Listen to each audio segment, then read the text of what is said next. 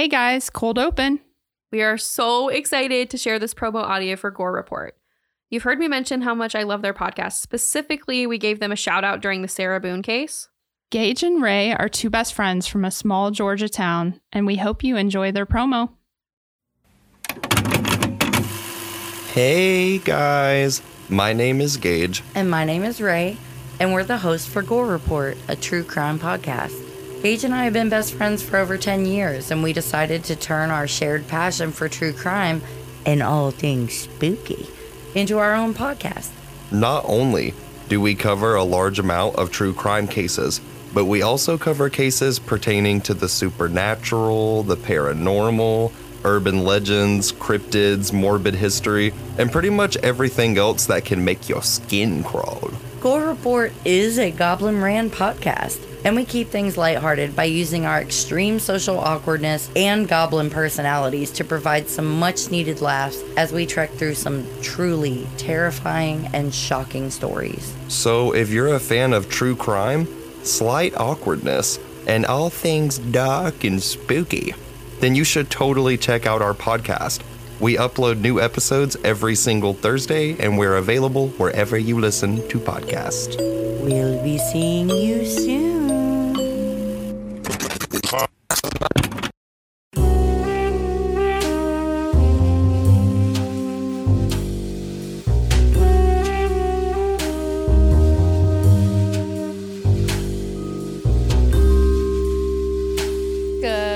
Afternoon now. Well, no, not quite yet.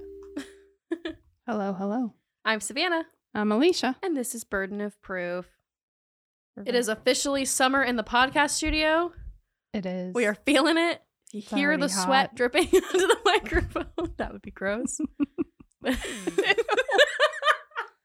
As someone with misophonia, I do not appreciate that visual. but sound. Because you get what I'm saying. Never mind. The audit, that was lame. For those of you who don't know, our studio doesn't have air conditioning in it right now, and we also live in Southern Florida. It does, though. It has air conditioning. It just doesn't work properly because it doesn't have a return vent. So, and obviously we can't have fans going while we're recording. If you want behind the scenes of what we're talking about, we have tons of videos on our TikTok, like showing what our studio looks like, so you can kind of see what we're talking about. We're hot. So what are we covering this week? We're going to talk about William Randall Triplett. What a name. But he goes by Randy.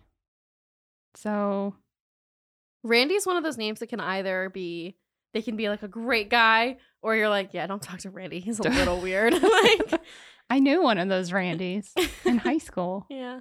He was quite weird. Yeah. I mean, I was friendly with him. Mm-hmm. I wouldn't say we were friends until one of our mutual friends, like after high school. And then I learned even more about him and was like, wow, you really are weird. Yeah. So I have a feeling we're not talking about the fun Randys, though. No. Unfortunately not. This is a weird Randy. Weird. All right. So our story takes place in Clay County, Alabama. With a population of less than 15,000, Clay County is truly what many people think of when they're thinking country Alabama. We're going to offend people with our accents. And I'm from the South. Listen, I had a Kansas twang until I moved back to Ohio, because when I started talking, we lived in Kansas. We lived in Wichita, which was how I knew. Wichita. Yeah, Wichita. In Wichita. It's not Wichita. No, it's not Wichita. It's Wichita.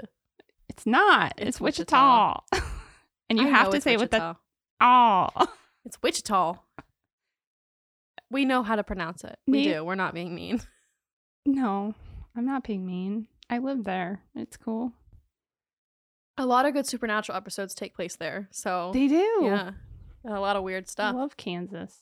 Weird stuff happens. I don't know if weird stuff. I was very young when I lived there. I remember some weird stuff going down in Kansas. Actually, do you have any listeners from Kansas? We have some. I don't know if. Let us know if weird stuff happens in Kansas. So this area of Alabama, basically, there's more nature than people. Yeah. Forests, lakes, and rivers surround what small areas are populated. It's a place that no one just passes through, as the closest interstate is about 30 miles away. It also has the very prestigious honor of holding the title of the last dry county in Alabama. Oh, man. That's right. Clay County did not allow the sale of alcohol until, get this. Oh, God. 2016. What? What? You're telling me that they got so mad at the election that they were like, we need alcohol. Possibly. Yeah. Whoa, hold on. Do you know how many things did they get through? What? That's insane. Yeah. That's insane. You mean that they watched Gangnam Style videos at the same time as they could not purchase alcohol? They were watching flash mobs on YouTube and they couldn't purchase alcohol. Yeah. I don't know how many of those people were watching Gangnam Style. Oh, they were. Maybe some of them. They were. Come on. Musical.ly was around. TikTok was around in 2016. I know. I'm just saying. Yeah. How many of them are on Vine? Social media sites. I don't know.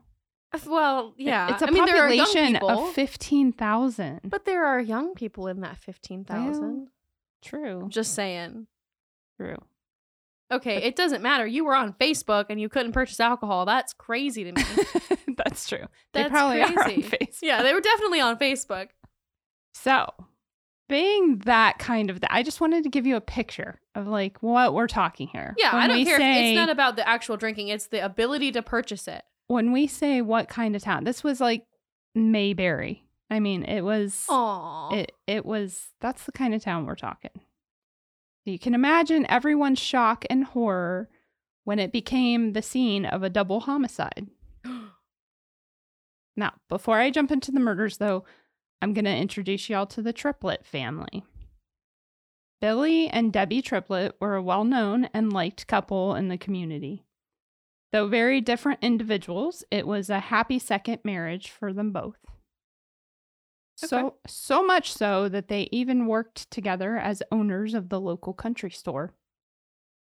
Though they had no children together, they each had children from their previous marriages and had always made the effort to treat each of the kids as their own. Billy had one son, William Randall Triplett, who went by Randy. The creepy kind. As I said. Debbie had a son named Michael and a daughter named Michelle. According to Michelle, they were all very close growing up. She and her brother Michael viewed Billy as their dad and Randy as their brother. Mm-hmm. But when they were teenagers, Randy began to hang out with a bit of a rough crowd, and as adults, they eventually learned that he had developed a drug problem, which created tension and distance between Randy and the whole family, but especially his stepfamily. Mm-hmm. What a blended family in Alabama. I love it. Yeah. So these issues with drugs created an especially big rift between Randy and his stepmother, Debbie, because Debbie wanted Billy, her husband, mm-hmm. to take kind of a tough love approach with Randy, because at this point, Randy's like in his, I think, mid to late 20s. Oh, okay. It's not like he's a young 19-year-old. Okay. Yeah. And Billy kind of kept trying to help him and kept bailing him out. And Debbie had had enough and was like, this isn't working. You need to stop. You need to stop enabling him. So on June 20th, 2001, Clay County Emergency Services received a call from Michael Lambert, Debbie's son, stating that he'd gone to his parents to check on them and found them dead. Dun, dun, dun. That was very dramatic. It is dramatic. He just found his parents dead. I know. According to his sister, Michelle, one or both of them talked to their mom every single day. And when they could not get a hold of her, Michael drove over to the Triplett's house to make sure that everything was okay. When Michael arrived, both Billy and Debbie's vehicles were in the driveway, but the door was locked and no one was answering. So Michael used a hammer to break the handle of the back door. He entered. I'd do that too if I couldn't get a hold of my parents for a day. If that's your usual routine, because you're thinking something's got to be wrong. Oh, yeah. I mean, I might have called the cops first, but probably, especially in a small town like that, like... Eh. Well, I have a house key. I don't know why he didn't have a house key, but... That was actually brought up on something, so close. Something that I listened to about this case. Somebody mentioned, why don't you have a house key? Or like maybe he forgot, maybe he did, but he forgot it. Or maybe like Michelle had one and he didn't have one or something. Yeah. I don't think it's weird to not have a house key because... My mom is very private, so, like, she'll give me a house key for emergencies, but, like, I better only use it in emergencies. So it's not something I carry with me at all times because I would only use it if I know, like, I'm going to have to enter the house, you know, because my mom is very, she's, like, super introvert, like, wears a cape and everything. I love it. With a giant eye on it to let everyone know. She is a super introvert. Yeah. See, and it's awkward. It's weird because I'm the opposite. Like I use my parents' house key all the time. Yeah, like it's I did more. No big deal. Yeah, when I was younger, but at this point, I think Michael and Michelle and Randy were all kind of around the same age, so they're like at least in their mid to late 20s at this point. So by that point, you know, I think I had kind of stopped doing that. Anyway, regardless, I just didn't know if it was worth mentioning that he didn't have one. Yeah. But yeah, I would break in too. Like I talk to my parents at least every day. Yeah. I probably. When that's your routine and then you know something's wrong. And if something's wrong, follow your gut, please. Mm-hmm. So upon entering the home, he found his mom, Debbie, lying on the kitchen floor just a few feet from the door. Okay. Billy was lying on the living room floor next to the couch. Debbie's skull had been shattered by blunt force trauma and then her throat cut. Wow. This is okay. Hold on to your boobies. Okay. Billy was almost decapitated, but whatever instrument the perpetrator used, it wasn't quite up for the job. So he was left with just like deep, jagged cuts all the way around his neck. Yeah. I'm going to let go of my... Or can I let go? Okay. Yeah. Release the boobies. Release the boobies. Before Michael had a chance to contact Michelle to tell her what was happening, Michelle heard it over the fire and rescue squad radios she and her husband had at home. Yeah, we've got those. Mm-hmm. Mm-hmm. See, Michelle was a nurse and her husband a firefighter, so they often kept the radios on at home to stay informed on what they would be looking at once going to work. Yeah, no, it makes sense. Already concerned about her parents, Michelle's stomach dropped when she heard someone on the radio call for assistance to her parents' address for two possible 1089s. Michelle knew this was their area's code for a dead body. She immediately called Michael, who, from the way she describes it, he just picked up the phone and said, "They're gone, sister. They're gone." Like, repeatedly. Stop. I'm going to cry. Yeah, I know. Michelle and her husband arrived to the scene as soon as they could. Well, of course they did. Her and Michael clung to each other at the edge of the property as investigators were in and out of the house searching for evidence. Stop. I'm going to text my brother right now. He's never allowed to find my parents dead. He's never allowed. You're not allowed. Don't you do that. Not allowed to. Don't you find them. Well, my parents aren't allowed to die either, so. Yeah. Oh, well, I won't be the one to break the news to you. No, they're alive. They're alive. That's not what I was saying. I know. Oh, that would have been horrific, though. If you were just like, I hate to break it to you, but they're dead. I got the news this morning. I'm sorry. Then who's been texting me the whole time? But like on a real note, I can put myself in that position because me and my brother are so close with our parents like that, and yeah, that would be so hard. Oh, it'd be awful. Wah. I had a friend in high school who found her brother. Oh. He wasn't murdered, but she found her brother, and that was just, oh my God. That was awful. So the investigation was too much for the local sheriff's department. Yeah. Not shocking. So they called in ABI, which is the Alabama Bureau of Investigation. The first thing crime scene investigators noticed is that the strap of Debbie's purse had been cut and practically the entire thing was covered in blood, even inside. They believe that she was wearing it across her body when attacked, and then when she fell, she landed on top of it, causing much of the blood to pool around the purse. And then the perpetrator cut the strap to pull it out from under her and rifled through it, causing the blood to go inside as well. Okay. That seems to me like good forensic work. Yes. It makes sense. Yes. In the living room, they found the word NARC, N-A-R-C, written on the wall in lipstick. This is so dramatic for what? Yes. Well, we'll get there. He's so moody. The murder weapons were not found in or around the property of the house. And according to one of the investigators, searching for the weapons in a place like Clay County would be more challenging than finding a needle in a haystack due to the terrain and number of waterways in the area.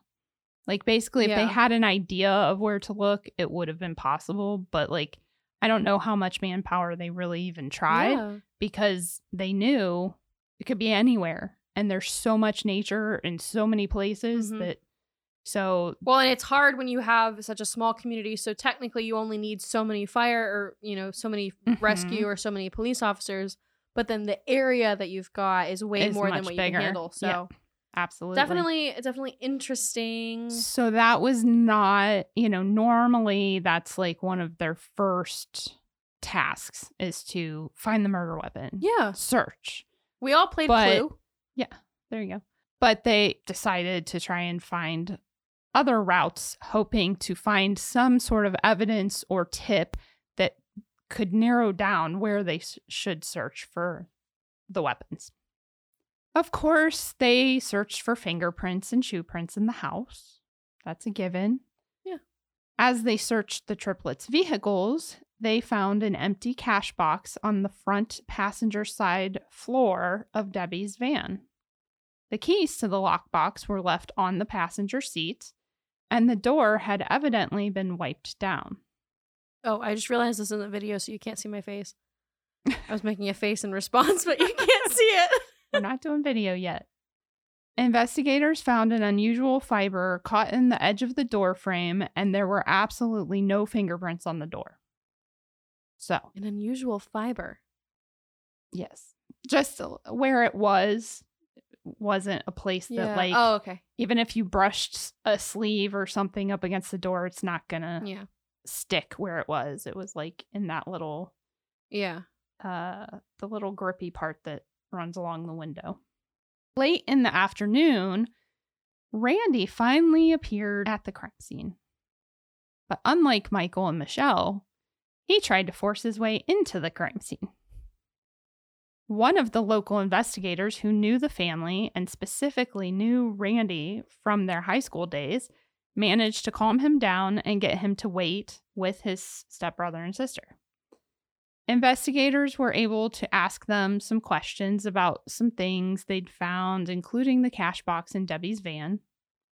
And Michelle explained to them that Debbie would always use it to transport the cash register drawer from the country store, as she found it easier just to pull the register drawer out each night, lock it in that cash box, and then take it back with her each morning. Yeah, okay. I mean, yeah, okay. So, they also established that Debbie did close the store that night before, and probably arrived home around 10 p.m. While they didn't have clear-cut evidence as to the motive, they did have some theories to work with. Their first thought was to question if the triplets had somehow been connected to a narcotics investigation because of the NARC written in lipstick, coupled with what appeared to be possible theft. Yeah, I mean, I think that's a pretty fair assessment. Yeah. The second was the theory that it was a robbery by someone who knew they would have a lot of cash on hand because of their business.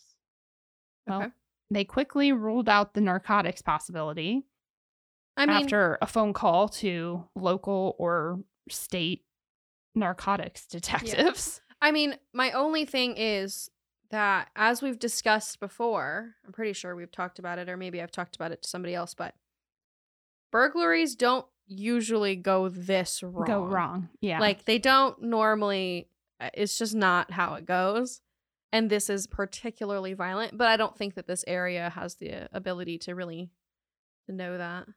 Yeah, but they remember they did have ABI working with them. Yeah. Which are a statewide investigation unit that has more experience. So they definitely did take note that this is particularly violent, and the way that their throats were cut and stuff is tends to lean more towards personal motive, not just a robbery. Yeah.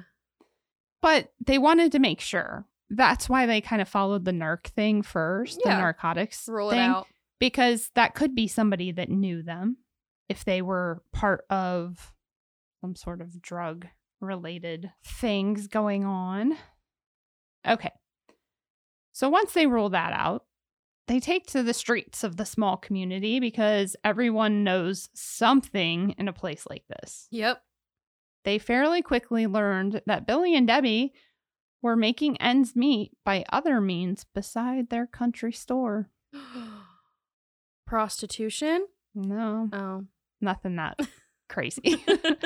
Basically, Billy had a toe in multiple money-making endeavors, all of which were illegal in Clay County. Oh my gosh, was he selling unpasteurized milk?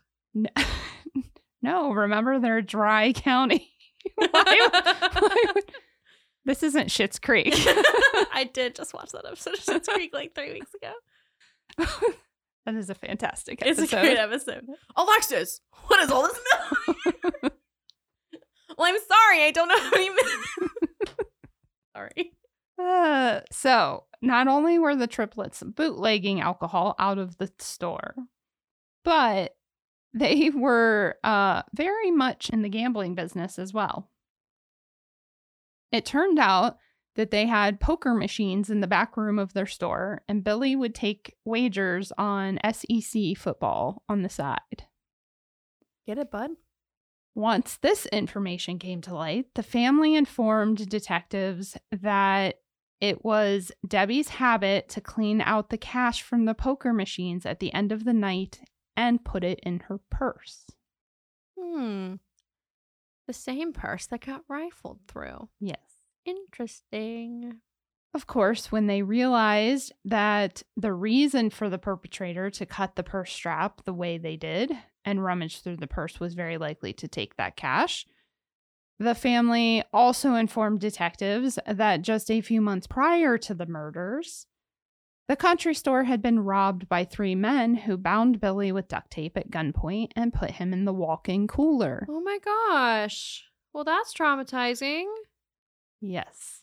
So luckily, Billy was able to get free, but he and Debbie never reported it. Well, yeah, because they don't want... they're practicing illegal activity, and they didn't want to get busted for that.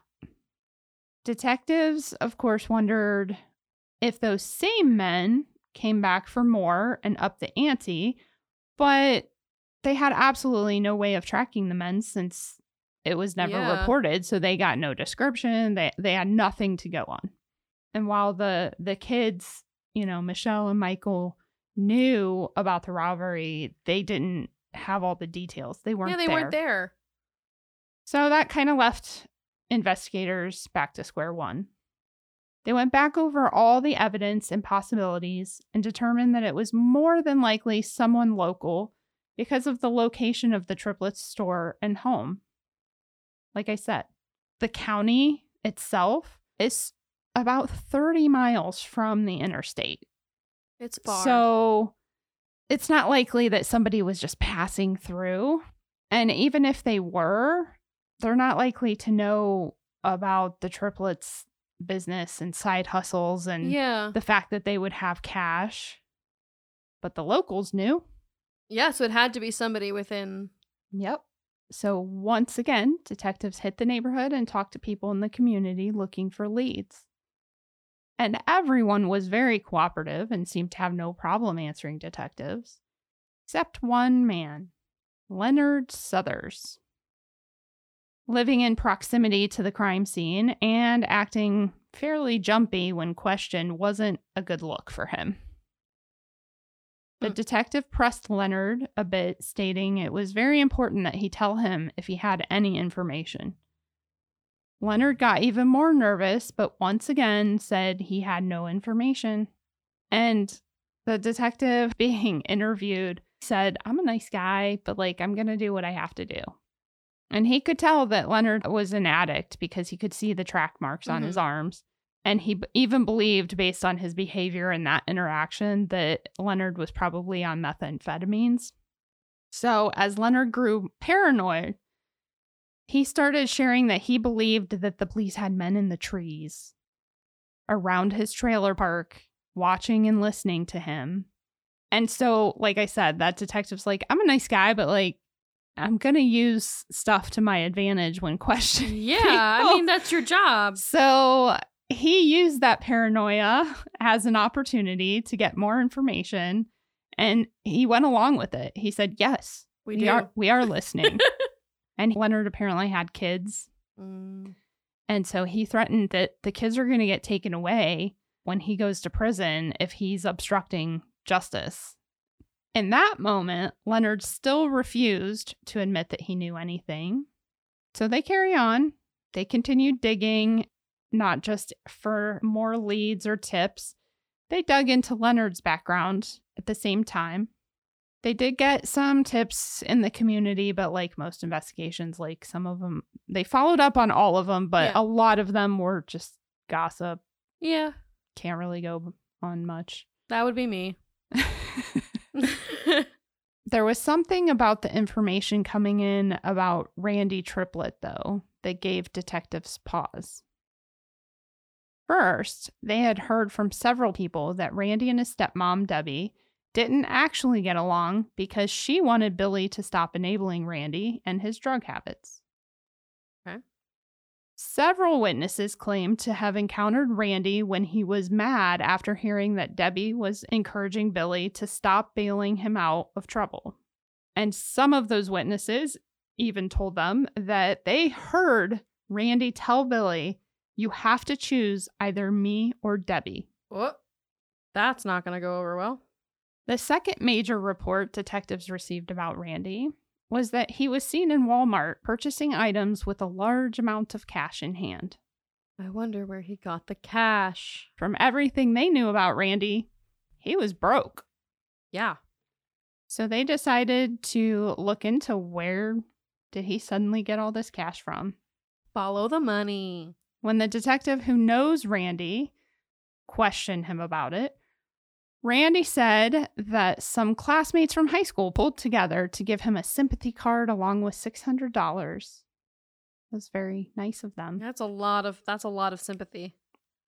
But what Randy apparently forgot was that this detective who knew him in high school, went to high school with him, also knows those classmates.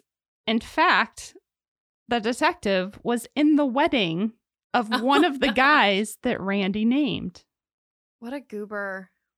So that detective called up his friend and asked, "Did you guys take up a collection for Randy Triplett?"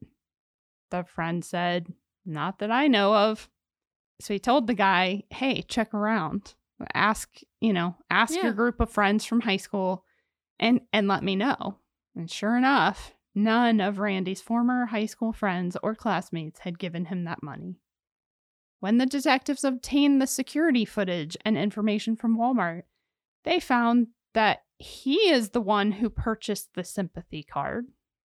And the footage also showed that he asked someone at Walmart to fill out the card. Oh my gosh.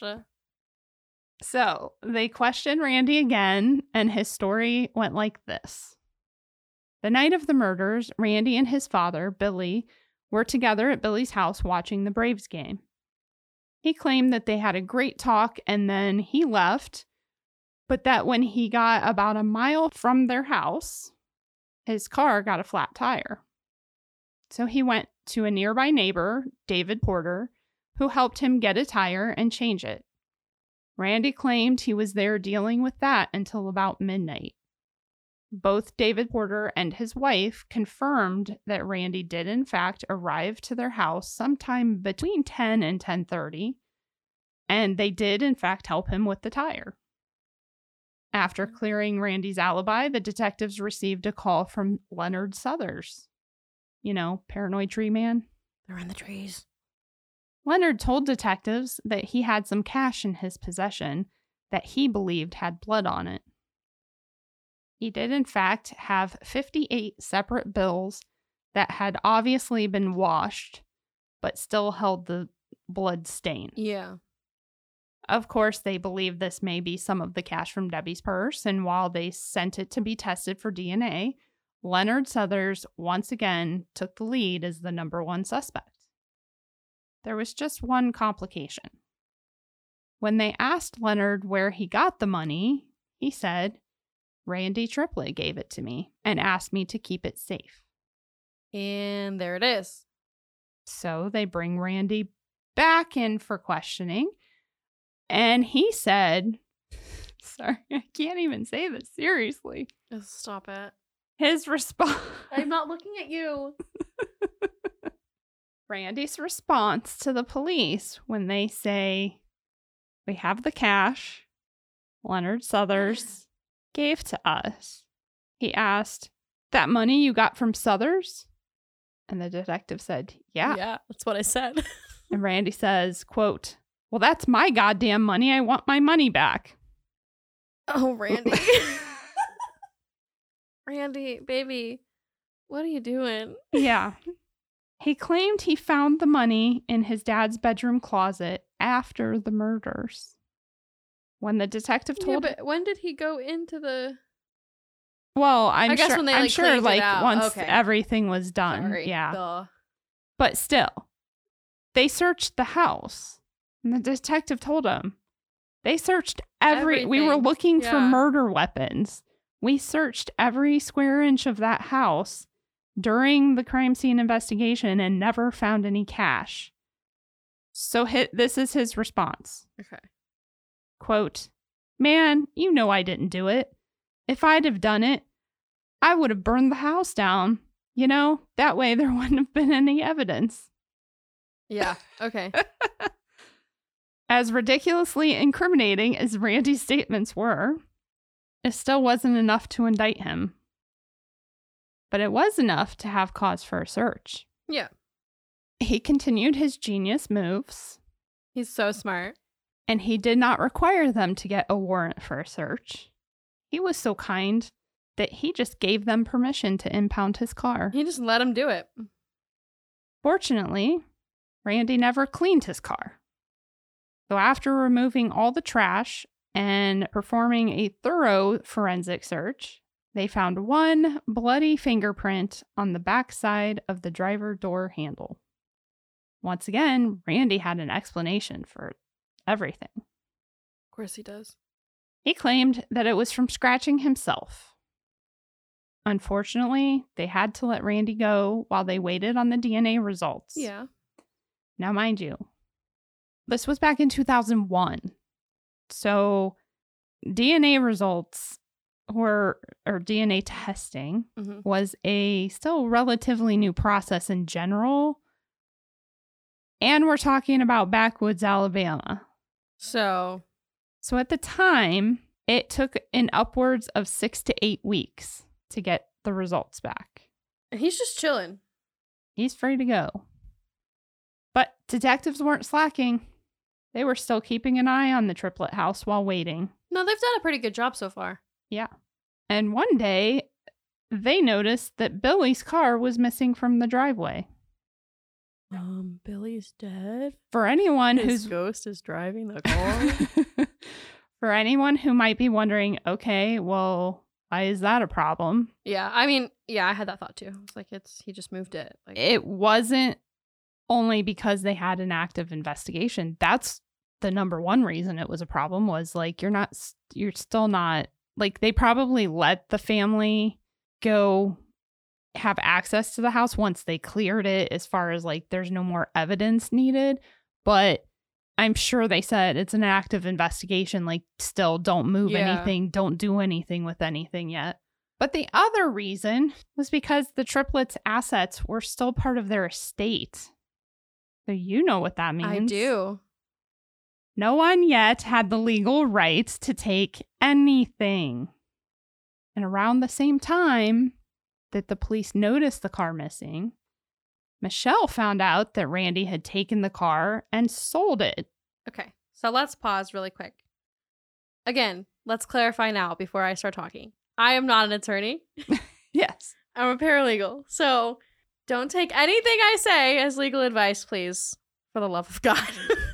But as somebody who works in probate and deals with estates every single day, mm-hmm. Basically what happens when somebody dies and you have to go through the probate process, you create an estate, the estate of the person who has passed away. An estate is not just for wealthy people. It is not.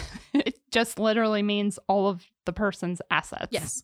And the estate acts as an individual. So basically, like, it's like a fake person that then owns all of this stuff. Mm-hmm. So until the judge says, or the court says, okay, this fake person is now giving all of their stuff to you, the beneficiary, mm-hmm.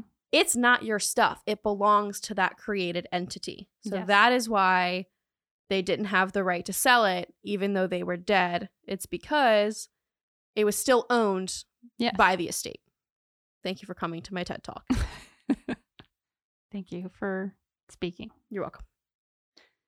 When detectives looked into it, they found that Randy had not just sold the car somehow. Which I was going to say, I don't know how he did that, because... You do know. Yeah. Because he forged his father's signature. Somebody didn't know that his dad was dead. Yeah. And sold it anyway. Yep. He forged his father's signature to sell it. So... here's the good part of that. This gave police the opportunity to take him into custody and charge him with 2 felonies. One for stealing the car and one for the forgery. Yep.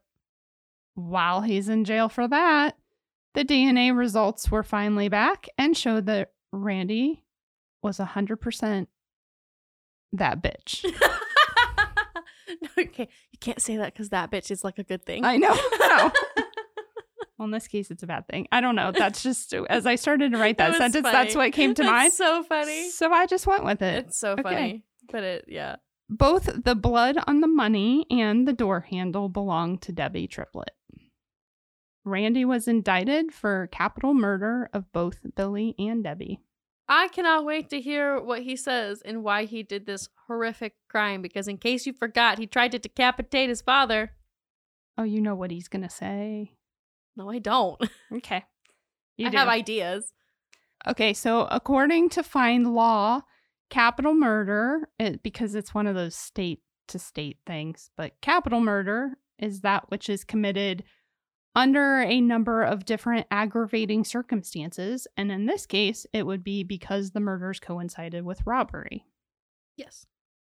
Of course, the defendant found guilty of capital murder may receive the death penalty. This is Alabama, after all. Alabama, yes. So they usually have 2 trials, one to determine guilt and one to determine sentencing.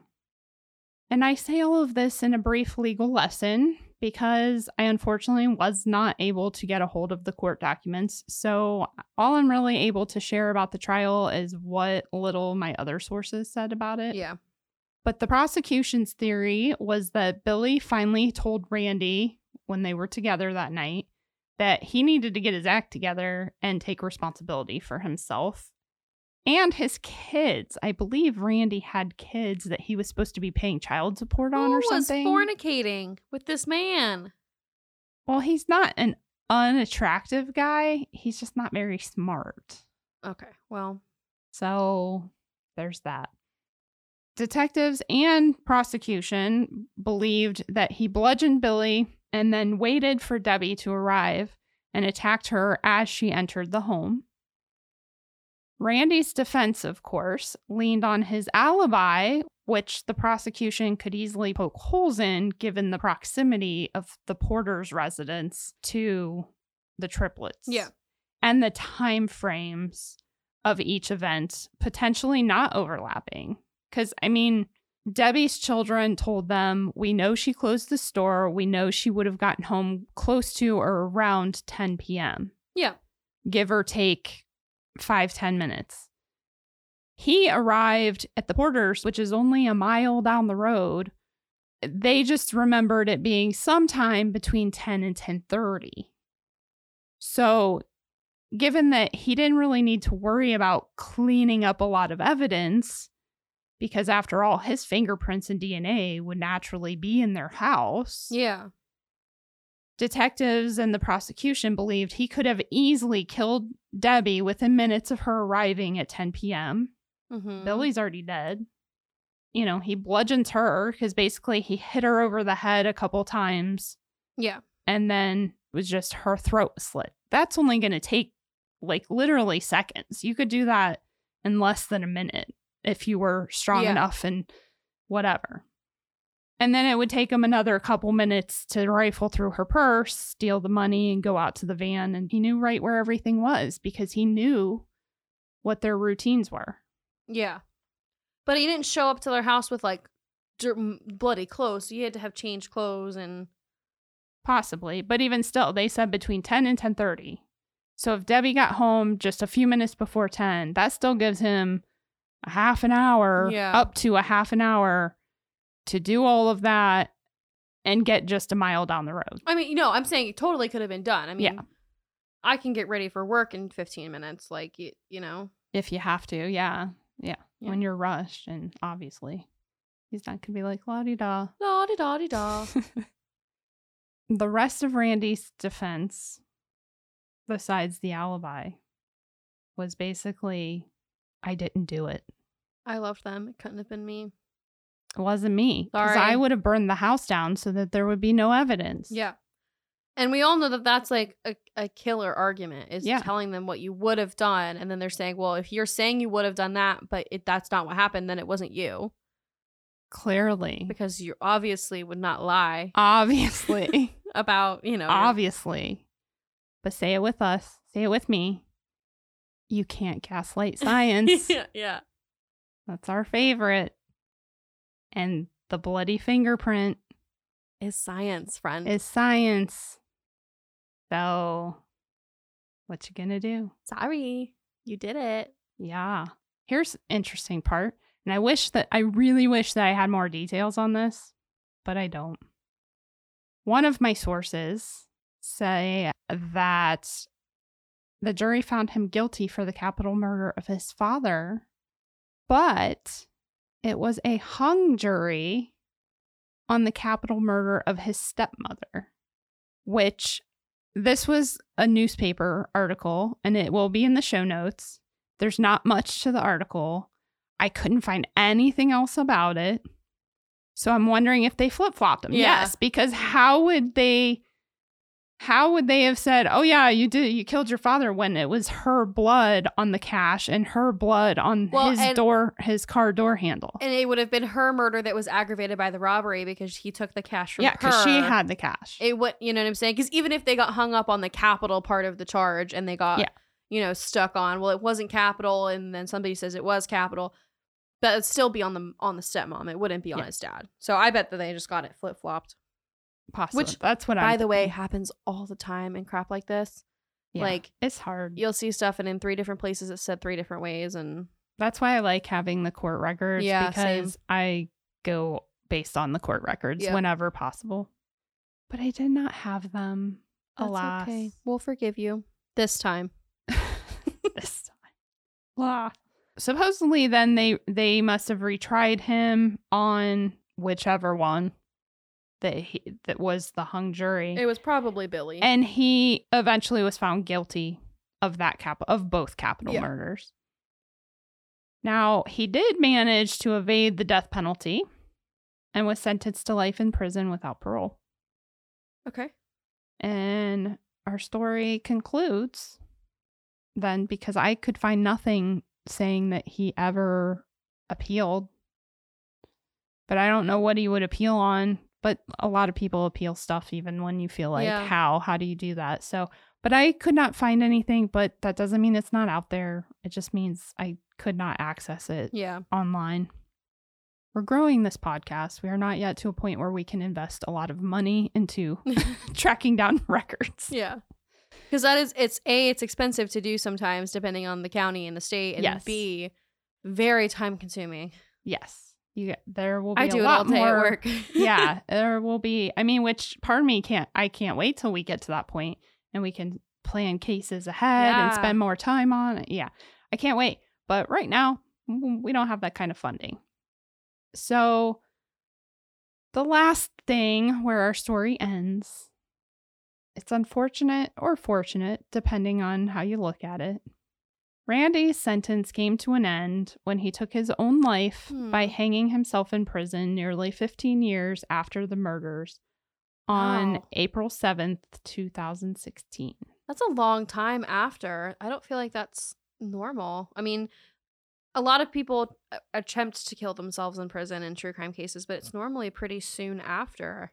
Yeah, but I mean, I don't have any record. He may have made attempts prior to that. True. And had always gotten caught or been found soon enough. But he was finally successful. Yeah, I don't know if successful is quite the word I would use, but... Well, I wouldn't if it was... Well, yeah. Not somebody who tried to decapitate his father. But, like, did we ever get any answers as to why he actually did it? Other than just for money? Other than hatred and like, money. His dad cutting him off? No. That's all we know. Is that that's just such an overreaction. He grew to hate his drugs, I guess, is mom. Really the answer. Yeah, and drugs for sure. And yes, drugs will make decent people do bad things, but I don't know the effects of methamphetamines as much as I do other versions of that. Like, it's not good. Well, I mean, yeah. I just mean, like, you know how some drugs will make people much more temperamental, and I mean, all drugs do it, but like, you know, some are worse. And so, I mean, I guess that's the reason. We guess we know it. He just didn't say it. Yeah. I mean, but even early on in his drug use, or they didn't yet know he was on drugs, like, he had already, based on what I read and saw, he had already started to develop like a disdain for his stepmom and stepfamily because he distanced himself and he started to become real problematic. It's just. Well, it's because he's different and they didn't understand him, Alicia. Probably. And I mean, to some degree, that's true. Yeah, it is. Because he needed a lot of serious help, but you can't help. I feel like I'm always giving PSAs in this podcast, but like, that's the problem. I've known a lot of addicts in my life, and you're not helping them by enabling them. And if they are this kind of person, if they're the kind of addict that's going to get this crazy, like, it's, you're creating a danger for yourself. Yeah. So it's sad, but wild. In a small town. Yeah. It really turned the town upside down. But it still took them another 15 years before they would legalize drinking. Wow. Fascinating. I thought that was pretty funny. It is to me. Not, I mean, listen, it's just that you couldn't buy it. No, you'd have to drive to another county. Yeah, that's crazy. To get your alcohol. Just although like you could go timeline of it, you know. Yeah. Oh, absolutely. I was shocked. I mean, and I remember the time when that was more common, like when I was young and watched Footloose, and it was a dry place. Spicazos. So the kids had to go to the next county over to go to the country bar. And dance their little dances. And dance, because there was no drinking and there was no dancing. No dancing. No joy of any kind. No joy. All right. But you got to cut loose. Foot loose.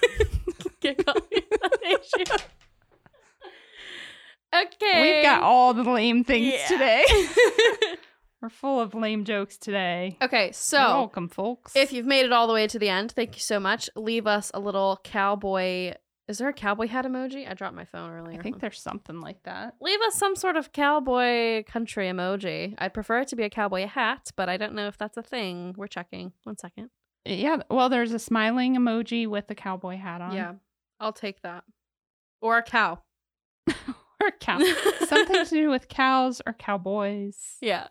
And if you do that, you'll get a shout out. All right. Thanks for listening. Yeah, well, this is going to end fairly abruptly. My apologies. We never know how to do the endings, you guys. Yeah, so that's all I got. It's lunchtime. It is lunchtime. We will see you guys next week. I hope it's lunchtime for you, too. Yeah, that'd be nice. Yeah. All right. Thanks for listening. Thank you. Bye. Bye. Thanks for listening, guys. Find us on Instagram and TikTok at Burden of Proof Pod and email us at burdenofproofpod@gmail.com.